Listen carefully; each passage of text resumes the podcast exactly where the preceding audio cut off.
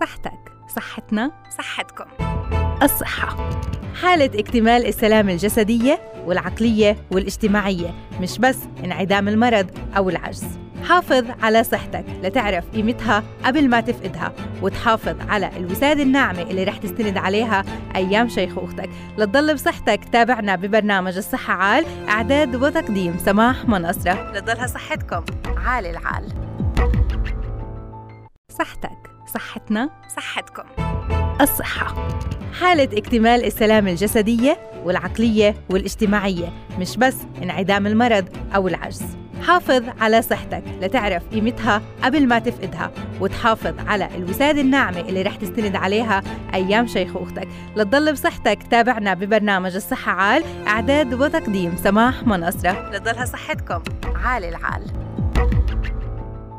مستمعينا رح نبدأ اولى المواضيع لليوم بأكتوبر شهر التوعية العالمي بسرطان الثدي. أبرز مدن العالم ترتدي اللون الوردي لمدة شهر كامل بشهر أكتوبر. هذا اللون رمز عالمي للتوعيه بسرطان الثدي. مرض من خلال آخر الأبحاث إنه بصيب حوالي 2 مليون امرأة حول العالم سنويا ويعد أكثر أمراض السرطان المسببة للوفيات ما بين النساء. العديد من حملات التوعية ومنها كان في رام الله التوعية بسرطان الثدي من قبل المحافظ وجهود تبذل لتقليل من الحالة وبالإضافة لمساعدة السيدات اللي أصيبت بهذا المرض والسيدات الناجيات أيضا يحكوا عن تجربتهم. كانت في استضافة أيضا لسيدات ناجيات من خلال برنامج حواء على الهواء. واليوم ببرنامج الصحة عال رح نحكي عن جهود تبذل من قبل وزارة الصحة الفلسطينية. شو هي هاي الجهود؟ بالإضافة لنشر التوعية عنا بكل فلسطين. فلسطين.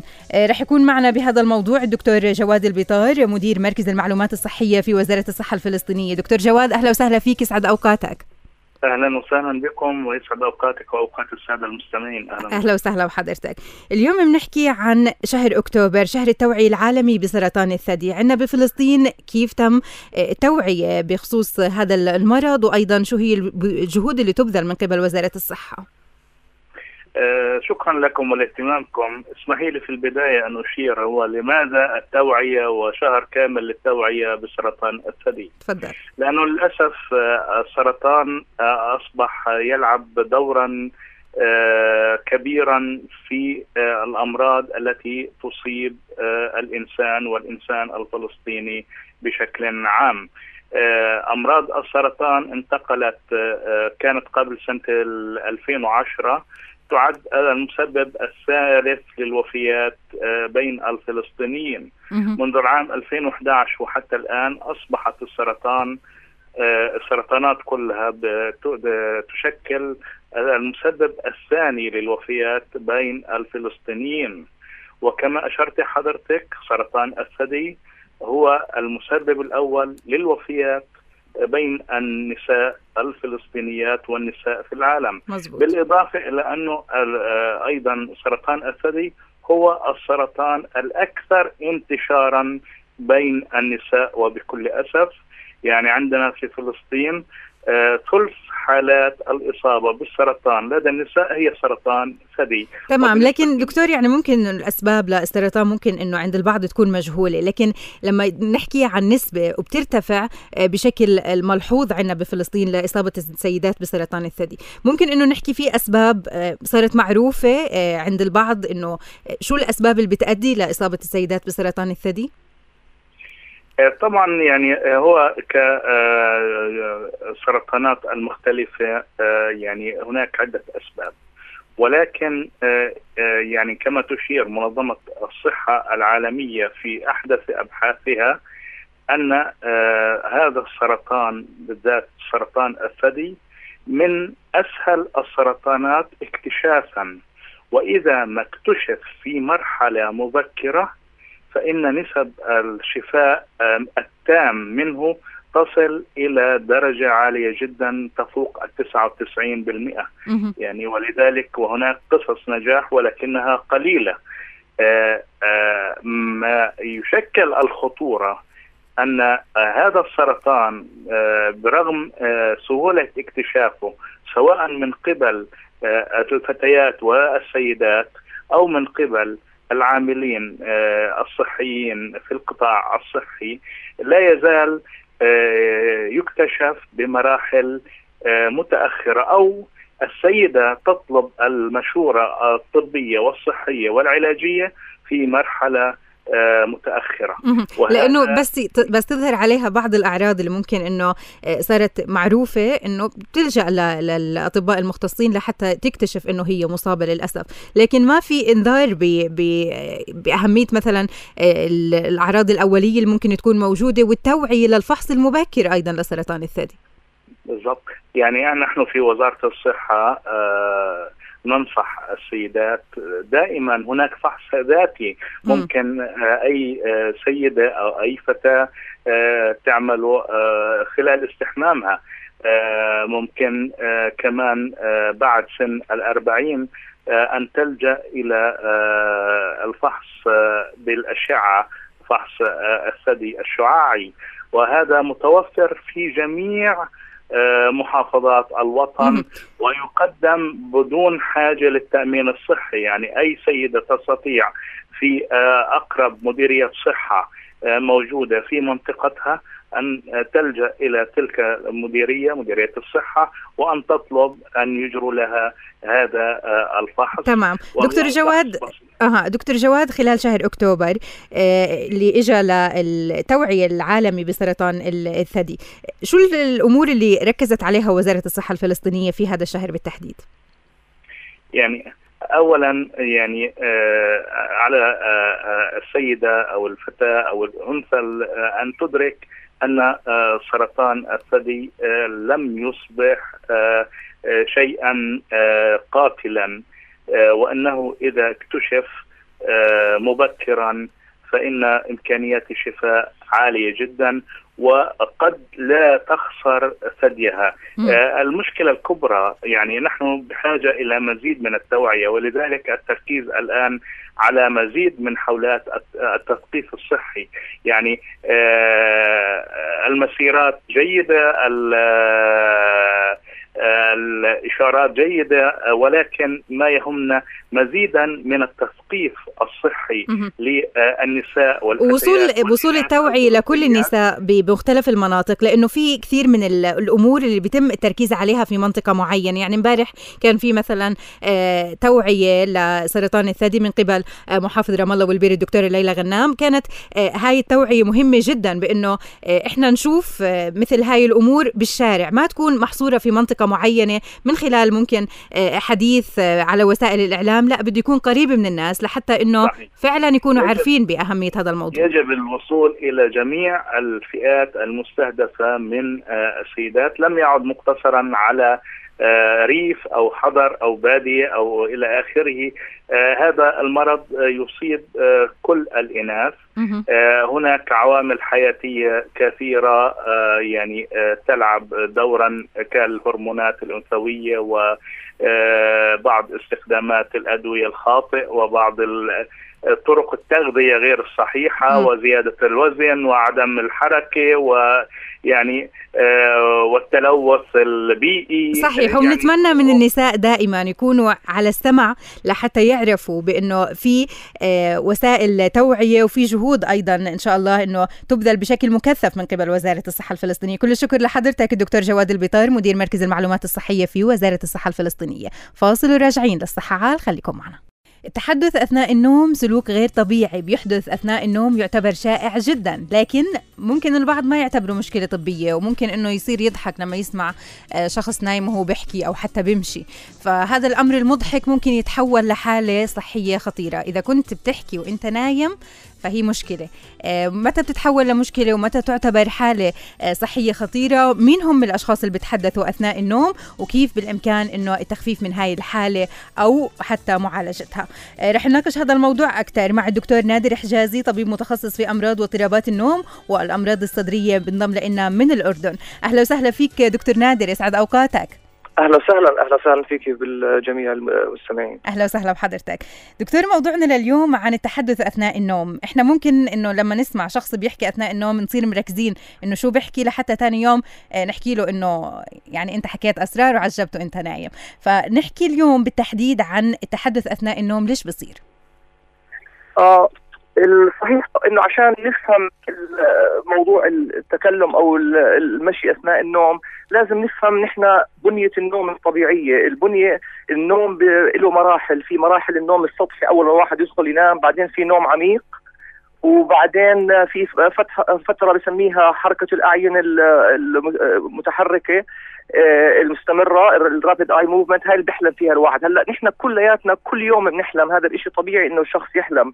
هلا إمتى الواحد آه، بتذكر الحلم لما بيصحى أو بسبب اللي بيخليه يعني يصحى أثناء الحلم فبتذكر الحلم. بس نحن كل شخص بيحلم كل يوم والطبيعي إنه ما يتذكر الواحد الأحلام.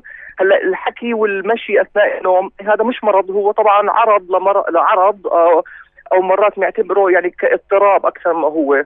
وهذا له أسباب مختلفة حسب العمر. آه مثلا عند الصغار هذا إشي شائع. الأطفال إنهم يحكوا أثناء النوم وممكن يمشوا أثناء النوم شائع.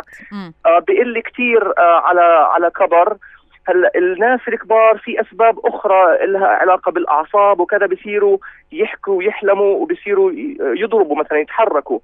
هلأ يعني ممكن حتى في بعض الأشخاص دكتور أنا بعرف إنه مثلا بيمشوا أثناء النوم بيروحوا لأماكن خطيرة. يعني أنا بعرف شخص ممكن إنه يروح ل آه، يعني للسطح وإنه كمان يكون في عرضة لإنه مثلا آه، يعمل بحاله شيء خطير. فهو غير مدرك لتصرفاته ممكن يسبب لنفسه الخطر. فمن هون إحنا بنحكي عن الخطورة بهاي الحالة. آه أكيد أكيد. هلأ هلأ آه هلأ بنيجي للاسباب والعلاجات بس خلينا نحكي عن هالنقطة بما إنك بل جبتيها هلا موضوع السيفتي هلا كل حدا عم يعني عم بتصير عنده المشي أثناء النوم لازم نتخذ تدابير معينة اللي تكون المحيط الآمن حواليه إذا وقع يكون كل الابواب مسكرة الشبابيك مسكرة كذا لأنه ما بدرك هو وين رايح وين كذا. فبيهمنا المحيط اللي حواليه يكون آمن إنه ما تصير إصابة هذا موضوع. الشيء الثاني إنه ما نصحي المريض وهو ماشي أثناء النوم هذا موضوع مهم. نحاول آه، شوي شوي نوديه على التخت نوجهه. ما نحاول نفيقه إذا بفيق بيكون مشوش وممكن يكون عصبي وكذا آه هذا بس بس نحاول نرجعه على التخت وننيمه آه فيها. هلأ الاسباب بشكل عام مثلا الأطفال بالذات ما حكينا شائعين وهذا علاجه مضبوط مش أدوية العلاج العلاج هو سلوك؟ ال sleep hygiene أو النوم في نصائح معينة لازم نسويها اللي هي تنظيم النوم. أحد الشغلات اللي بتزيدها هو حرمان النوم ال sleep sleep deprivation آه بصير عندهم آه هدول الناس يصيروا يمشوا وكذا أكثر الشيء الثاني ممكن إذا عم بياخذوا منبهات بالليل مثلا أي شغلات آه هلأ مثلا زي الكبار مثلا واحد بده يشرب قهوة الساعة 10 بالليل راح يقعد مفعولها أربع خمس ساعات على الساعة تنتين ثلاثة بيكون لسه الكافيين بجسمه بدل ما يكون جسم نايم بصحيه أكثر فبصير تداخل بين النوم يعني بصير بيأثر على النوم مم. حتى بتصير آه. اضطرابات في النوم بشكل كثير كبير لتناول الكافيين ما قبل النوم بالضبط آه, آه فالشغله الثانية تنظيم النوم الجسم بحب ينام بوقت معين ويفيق بوقت معين فإذا الواحد سهر كثير فبيكون فترة هو جسمه متعود يكون نايم فيها وهو يكون صاحي هذا برضه بتزيد الأعراض هذه آه، بشكل عام. هذا عند الأطفال. زي ما حكينا الكبار في آه، أمراض أعصاب معينة بهمنا آه، زي بعض الباركنسون بتصير مشكلة بسموها REM behavior disorder اللي هي بتصير مشكلة بفترة اللي, بيحلم فيها الشخص. هذه المفروض يكون الجسم بيكون مشلول كاملا هاي فترة الحلم عشان ما يمثل أحلامه مثلا أو يحكي. فهاي الفترة بصير تداخل بيكون تدخل حالة الصحيان والنوم فبصير يحكي ويصير يمثل أحلامه يصير يضرب ويخبط إذا خايف من شيء مثلا. ف... طيب هلأ ممكن إنه ممكن إنه هاي الشغلة ممكن فعلا تتحول لحالة خطيرة إنه ممكن يأذي ممكن يأذي نفسه ممكن يأذي غيره. هذا الشيء إذا ظهر على على الإنسان وعرف فيه لمين يلجأ؟ يلجأ لطبيب نفسي؟ يلجأ لطبيب مثلا بيعالج الاضطرابات السلوكية والنوم ولا شو؟ حسب حسب المشكلة. في منها كثير منها تقع تحت تحت بند آه، أمراض النوم وهذا أخصائي النوم بيقدر يعالجها. هلأ آه، إذا في في أسباب مثلا مرات في أمراض أعصاب بتؤدي لاضطرابات بالنوم. يعني في كثير شغلات بتأثر على النوم. فحسب المشكلة الرئيسية بيكون الاتجاه إنه تتحول لأخصائي أعصاب أو نفسية عادة مش كثير المضبوط آه، إلا إذا هو نفسه عنده خبرة يعني. بس هذا عادة يعني بنبلش باختصاص النوم هو بعدين بشوف إذا بده يحول حسب وين المشكلة بيعتقد إنها عضوية ولا شيء يعني وين المشكلة؟ ومش إنه بس الدواء ممكن إنه يكون العلاج ممكن إنه كمان من خلال آه، تمرينات على السلوك وأخذ الاحتياطات اللازمة ما قبل النوم أيضا. آه بشكل عام ما في علاجات لهيك شيء يعني نادرا جدا. في بعض الأدوية المهدئات ممكن تنعطى بس يعني أنا يعني ما بستخدم بستخدمهاش. دائما بستخدم إنه هاي الأدوية نفسها لها مشاكل. دائما نحاول نحل المشكلة آه جذريا بال حسب حسب المشكلة من غير علاجات اجمالا هذه. في سؤال ممكن من سيدات إنهم بيحكوا نسبة التحدث عند السيدات ممكن تكون أعلى من الرجال النسوان بتحدثوا أثناء النوم أكثر أو البنات عفوا. والله أنا على حد علمي ما بعرف في اختلاف واضح بين الذكور والأنثى إلا بده يكون في الأسباب مختلفة. ما بعرف الصراحه بالضبط 100% هذا ما أجاوبك. أه. طيب الأشخاص اللي ممكن كمان آه، بتعرضوا للتحدث أثناء النوم بيعانوا من آه، ضغوطات نفسية ممكن يتخلصوا من هاي الضغوطات لكن الحالة تستمر معهم. فهون أيضا التساؤل إنه يعني هم عالجوا السبب اللي ممكن كان مؤدي للإصابة بهاي الحالة لكنها استمرت معهم. فهون كيف الامكان إنهم يتصرفوا؟ شوف كل حالة بحالتها وحسب إيش ال ال ال الأسباب. هلأ دائما بنبلش بشيء أبسط. هلأ إحنا يعني إمتى بنقرر إنه لأ مستاهل إنه نبلش علاج؟ لما تكون الأعراض هاي عم بتأثر على حياة الشخص على عمله على حياته على علاقاته العائلية وكذا وقتها حسب كل مشكلة في بعض الأدوية اللي ممكن آه تتبلش حسب كل حالة بحالتها. يعني ما في دواء بزبط لكل شيء يعني حسب كل كيس. مثلا إذا شيء آه مثلا مشاكل عنده مثلا اضطرابات نفسية في بعض الأدوية أدوية مضادات الاكتئاب اللي بتساعد على النوم فبنعطيها بالليل فبتحسن النوم كمان.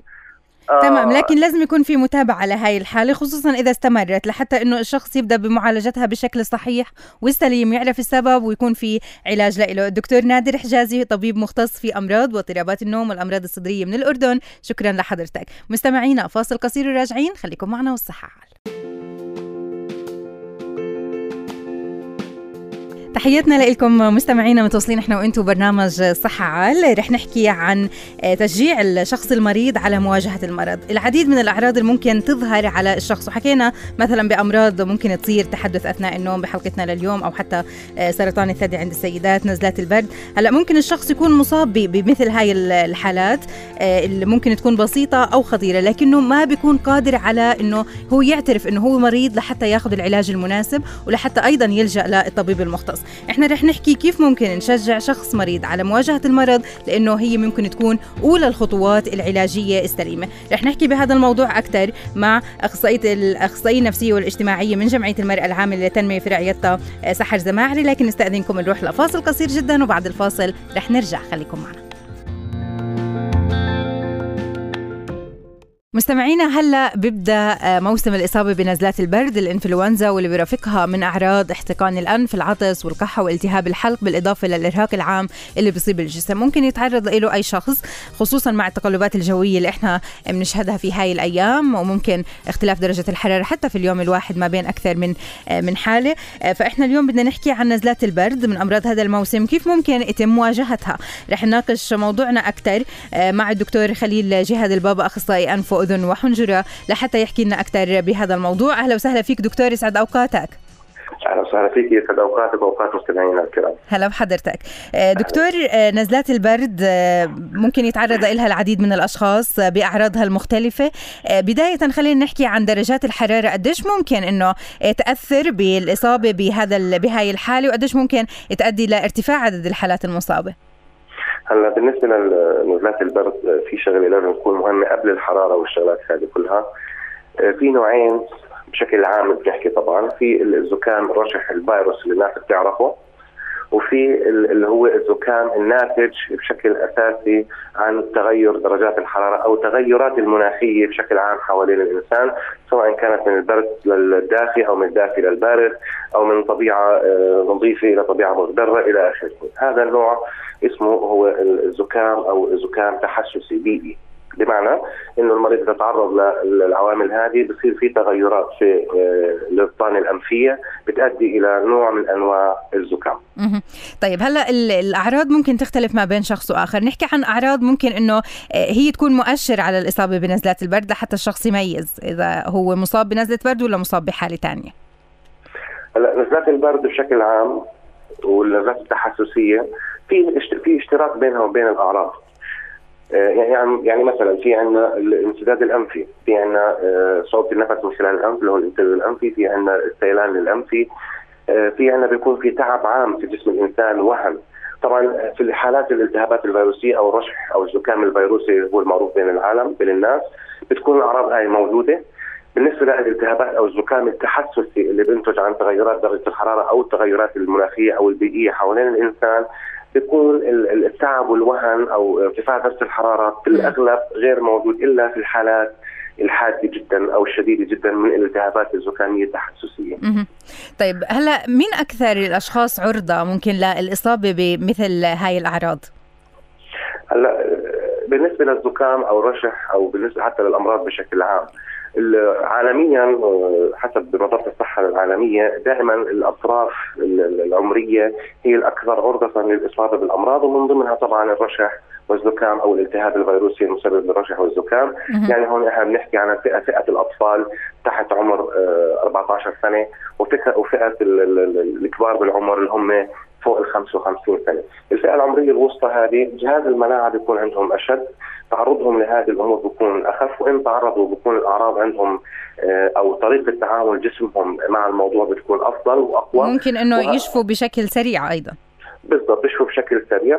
وهذا طبعا لا يعني إنه ممكن تلاقي حالة أو حالتين من كل حوالي 100 أو 200 حالة بتكون الاعراض شديدة جدا زي ما هي موجودة عند الأطفال أو عند الكبار. وبالمناسبة الزكام اللي إحنا متعرفين عليه اللي بقول لك خلص بده خمس أيام أو سبع أيام بتعالج أو بروح الفيروس منك هو من أحد الأهم الأمراض في العالم اللي بيسبب وفيات. يعني مثلا في دول يعني لازم يكون عندنا حذر من الإصابة بهذه الاعراض طبعا جدا. يعني عند الإصابة بالزكام والانفلونزا اللي الناس متعودة عليه الاستهتار فيه مش جيد يعني مم. يوم يومين وما كان في عندي بداية تحسن أو في عندي سوء للأعراض الموجودة. يجب مراجعة الطبيب فورا. مزبوط. وكمان الشخص لما يعني تظهر عليه أعراض الإنفلونزا ما يكون هو الطبيب لأنه في كثير من الأشخاص بيصيروا ياخذوا آه، يعني علاج على عاتقهم وبصيروا يقيموا المرض أيضا على عاتقهم الشخصي. وهون بتصير ممكن الأمور أخطر على آه، صحة الإنسان. لما آه، هو بصير ياخذ دواء وممكن تستمر معه الحالة وممكن تكون مؤشر لا سمح الله لمرض خطير. كلامك كلامك صحيح 100% يجب إنه بداية عند تعرض الانسان أو بداية أعراض الرشح والإنفلونزا أو الزكام إنه يراجع الطبيب أو الطبيب العائلي الموجود م. عنده على الأقل يقول له لا هذه بس لو بترشح طبيعية خذ مثلا مسكن الحرارة خذ مضادات التحسس أو مساعد أدوية مساعدة لفتح الأنف وهي هذه هي اللي بنحكي عنه إحنا هذا اللي حكيته هلا اللي هي علاج الأعراض الناتجة عن الزكام لأنه الزكام بحد ذاته لا علاج له. وبالذات في آخر فترة في آخر خمس ست سنوات أو سبع سنوات كثير نحن سمعنا عن إنفلونزا الطيور، إنفلونزا الخنازير، إنفلونزا الملطيه والشغلات هذه، هذه الإنفلونزا كلها إنفلونزا موجودة في العالم من آلاف السنين. ولكن تنشط في أوقات معينة أو بسبب أوضاع معينة ونحن عرفنا عنها أو رجعت رجعوا لنا الذاكرة فيها. للوضع هذا. فإحنا لازم ما نستهين بالإنفلونزا أو الزكام أو اللي هو الالتهاب الفيروسي اللي بيؤدي إلى الزكام ويجب مراجعة الطبيب وأخذ العلاجات المناسبة للحالة. طيب دكتور العلاجات ممكن إنها تكون من خلال الأدوية وممكن علاجات تانية تكون وقائية. يعني بعرف دكتور إنه كل ما يسأله آه، مريض هو عنده هاي الحالة اللي هي نزلات البرد أو حتى الرشح بحكي له اشرب سوائل. يعني ما بعطيه ولا شيء بس بده إياه يشرب سوائل. شو شو الأساليب الوقائية وليش السوائل بالتحديد؟ هلا بالنسبة للسوائل خلينا نجاوبك على السؤال هذا البسيط، السوائل اللي إحنا بننصح الطبيب المريض باخذ سوائل بكميات كبيرة سواء كانت آه، شاي الأعشاب أو العصائر الطبيعية أو بعض الناس بيتجهوا لعصير الليمون والكرب فوت والبرتقال عشان فيتامين C أو للجزر عشان فيتامين A هذه كلها بالنسبة تؤدي إلى السبب إنه إحنا بننصحهم هاي الشغلة لأنه الإنسان في مرحلة الإنفلونزا في مرحلة الزكام في مرحلة الرشح إلا ما يكون في عنده حراره وإحنا بنحكي طبعا عن الإنفلونزا الفيروسية وليست التحسسيه وجود حرارة يعني بيرفع آه، من آه، من الكميه التي يفقدها الإنسان بشكل طبيعي خلال 24 ساعة من السوائل من جسمه سواء كانت عن طريق النفس سواء عن طريق العرق سواء عن طريق الإخراج أو عن طريق التنفس. فبالتالي ارتفاع درجة الحرارة بيزيد كمية السوائل المفقودة من جسم الإنسان فبالتالي بحاجة إلى تعويضها فكلما كان جسم الإنسان في وضعه الطبيعي كلما كانت عملية شفائه أسرع وأفضل فبالتالي بننصح مريضنا دائما باخذ كمية مناسبة من السوائل لتعويض كمية السوائل اللي فقدها نتيجه الحرارة الموجودة عنده. يعني إن شاء الله انه امم تفضل. بالنسبة بالنسبة آسف. بالنسبة للإجراءات الوقائية بمجرد ما الإنسان يصير عنده الإنفلونزا أو الزكام يفضل إنه ما يحتك أو ما يتعرض بشكل مباشر لاهل بيته أو للناس الموجودة حوله على ما ينقلش العدوى. تمام وما يستهين ما يستهين بهذا بهذا الأمر أيضا. بالتأكيد ما يستهين بهذا الأمر بأي شكل من الأشكال. وأفضل يعني طريقة غير السوائل والشغلات هذه يعني امن علاج ممكن ياخذه الإنسان على يريح حاله في فترة الزكام الفيروسي الشديد هي استخدام الماء الماء والملح لغسيل الأنف. واستخدام المسكنات البسيطة تمام وإن شاء الله يعني إنه هاي النصائح آه، كلها وصلت لكل السادة المستمعين. كل الشكر لحضرتك الدكتور خليل جهاد البابا أخصائي أنف وأذن وحنجرة فاصل. وراجعين خليكم معنا مستمعينا. تحياتنا لكم مستمعينا متواصلين إحنا وأنتم برنامج صحة عال. رح نحكي عن تشجيع الشخص المريض على مواجهة المرض. العديد من الأعراض اللي ممكن تظهر على الشخص. وحكينا مثلا بأمراض ممكن تصير تحدث أثناء النوم بحلقتنا لليوم أو حتى سرطان الثدي عند السيدات نزلات البرد. هلأ ممكن الشخص يكون مصاب بمثل هاي الحالات آه، اللي ممكن تكون بسيطة أو خطيرة لكنه ما بيكون قادر على أنه هو يعترف أنه هو مريض لحتى ياخذ العلاج المناسب ولحتى أيضا يلجأ للطبيب المختص. إحنا رح نحكي كيف ممكن نشجع شخص مريض على مواجهة المرض لأنه هي ممكن تكون أولى الخطوات العلاجية السليمة. رح نحكي بهذا الموضوع أكثر مع أخصائية الأخصائية النفسية والاجتماعية من جمعية المرأة العامة للتنمية في رعيتها سحر زماعري لكن نستأذنكم نروح لفاصل قصير جدا وبعد الفاصل رح نرجع. خليكم معنا. تحياتنا لكم مستمعينا متواصلين إحنا وأنتم برنامج صحة عال. تحياتنا لكل اللي انضموا لسماع برنامجنا. إن شاء الله تضلكم بخير وبعافية وبصحة وبسلامة. ممكن إنه تظهر عليك أعراض. أنت تستهين بهاي الأعراض وما تحكي عن حالك مريض. خلص. يعني إنت سلمت للأمر واقع وإنت مش مريض وبتصير إنه تتعامل مع الموقف كإنه شيء بسيط جدا وممكن تتحول الأعراض لشيء خطير لا سمح الله. أنت كشخص عانيت من بعض الأمور اللي كانت مثلا أثرت على صحتك كيف ممكن إنه أنت تعترف فيها؟ وكيف ممكن إحنا نشجع شخص مريض على مواجهة المرض؟ لأنه ممكن في بعض الأحيان تكون الأمراض خطيرة لا سمح الله. نناقش هذا الموضوع أكثر مع الاخصائيه النفسية والاجتماعية سحر زماعري من جمعية المرأة العامة للتنمية في رعيتها صارت معنا باستديوهات راديو علم. أهلا وسهلا فيك سحر شرفتيني. أهلا فيك سماح وأكيد كمان تحياتي لكل طاقم راديو علم. أهلا وسهلا فيكي سحر اليوم بنحكي عن الاعتراف الاعتراف بالمرض أو الاعتراف بالحالة المرضية. كيف ممكن إنه الشخص اللي بيعاني من أعراض يحكي بإنه هو مريض فعلا؟ يمكن في البداية آه، حكيتي أنه آه، بدنا نفرق ما بين إذا كان آه، على سبيل المثال مرض بسيط أو مرض خطير م.